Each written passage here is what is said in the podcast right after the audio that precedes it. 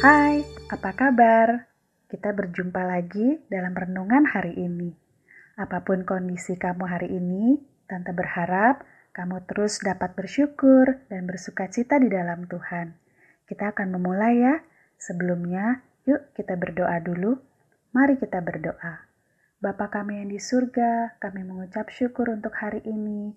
Kami dapat bersama-sama untuk membaca firman-Mu. Tolong kami Tuhan, agar renungan kali ini kami pun dapat mengerti dan dimampukan untuk melakukannya dalam hidup kami hari lepas hari.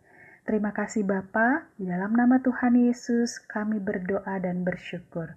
Amin.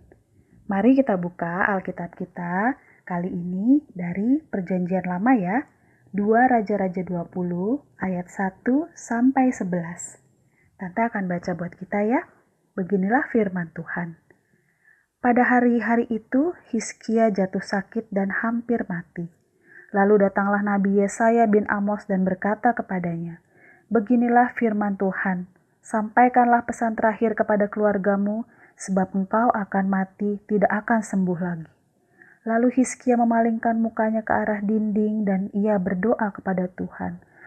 Ah Tuhan, ingatlah kiranya bahwa aku telah hidup di hadapanmu dengan setia dan dengan tulus hati, dan bahwa aku telah melakukan apa yang baik di matamu. Kemudian menangislah Hiskia dengan sangat. Tetapi Yesaya belum lagi keluar dari pelataran tengah, tiba-tiba datanglah firman Tuhan kepadanya. Baliklah dan katakanlah kepada Hiskia, raja umatku, beginilah firman Tuhan Allah Daud, bapa leluhurmu. Telah kudengar doamu dan telah kulihat air matamu. Sesungguhnya aku akan menyembuhkan engkau. Pada hari yang ketiga engkau akan pergi ke rumah Tuhan. Aku akan memperpanjang hidupmu 15 tahun lagi dan aku akan melepaskan engkau dan kota ini dari tangan Raja Asyur. Aku akan memagari kota ini oleh karena aku dan oleh karena Daud hambaku. Kemudian berkatalah Yesaya, ambillah sebuah kue ara. Lalu orang itu mengambilnya dan ditaruh pada barah itu. Maka sembuhlah ia. Sebelum itu Hiskia telah berkata kepada Yesaya, Apakah yang akan menjadi tanda bahwa Tuhan akan menyembuhkan aku dan bahwa aku akan pergi ke rumah Tuhan pada hari yang ketiga? Yesaya menjawab, Inilah yang akan menjadi tanda bagimu dari Tuhan, bahwa Tuhan akan melakukan apa yang telah dijanjikannya. Akan majukah bayang-bayang itu sepuluh tapak atau akan mundur sepuluh tapak? Hiskia berkata, itu perkara ringan bagi bayang-bayang itu untuk memanjang sepuluh tapak. Sebaliknya, biarlah bayang-bayang itu mundur ke belakang sepuluh tapak.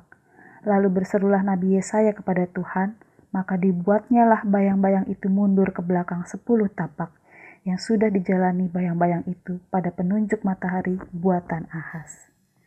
Raja Hiskia sudah menjadi Raja Yehuda pada umur 25 tahun. Ia memerintah selama 29 tahun. Ibunya adalah Abia.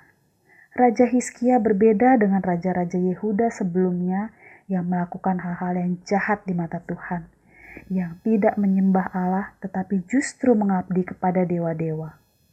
Pada usia yang muda tersebut, Hiskia justru melakukan pembaruan. Hiskia melakukan perubahan dalam pemerintahannya. Beberapa perubahan yang Hiskia lakukan adalah ia membuka dan memperbaiki pintu bait Allah. Ia memanggil para imam dan orang-orang Lewi untuk menguduskan bait Allah. Lalu ia mengajak bangsa Israel untuk kembali beribadah kepada Allah. Dan ia mengadakan ucapan syukur dan korban bakaran bagi Allah. Dia juga mengadakan perayaan Paskah bersama seluruh bangsa Israel, Yehuda, Efraim, dan Manasye lalu diakhiri dengan menghancurkan tiang-tiang berhala dan merobohkan bukit-bukit pengorbanan. Tindakan Raja Hizkia mengubah perilaku bangsa Israel. Bangsa Israel mau bertobat dan kembali beribadah kepada Allah. Meskipun masih muda, Hizkia tidak takut untuk melakukan perubahan. Hizkia menyadari mungkin saja banyak orang yang akan memusuhi dan tidak menyukai keputusannya atau menganggap remeh karena ia masih muda. Namun, Allah senantiasa menyertai dan memberkatinya. Apa dampak positif dari seorang pemimpin yang mengikuti kehendak Tuhan? Seperti Raja Hizkia, Semua orang Israel kembali berbalik kepada Tuhan. Mereka bertobat. Nah, kira-kira perbuatan baik apa yang pernah kamu lakukan sehingga dapat merubah orang lain menjadi lebih baik? Kamu ingat? Bisa kamu sebutkan nanti ya. Renungan kita sudah selesai, tapi sebelumnya kita tutup dulu yuk di dalam doa. Mari kita berdoa. Bapa di surga, kami tahu manusia punya batasan untuk menyayangi, tapi kasihmu tak terbatas.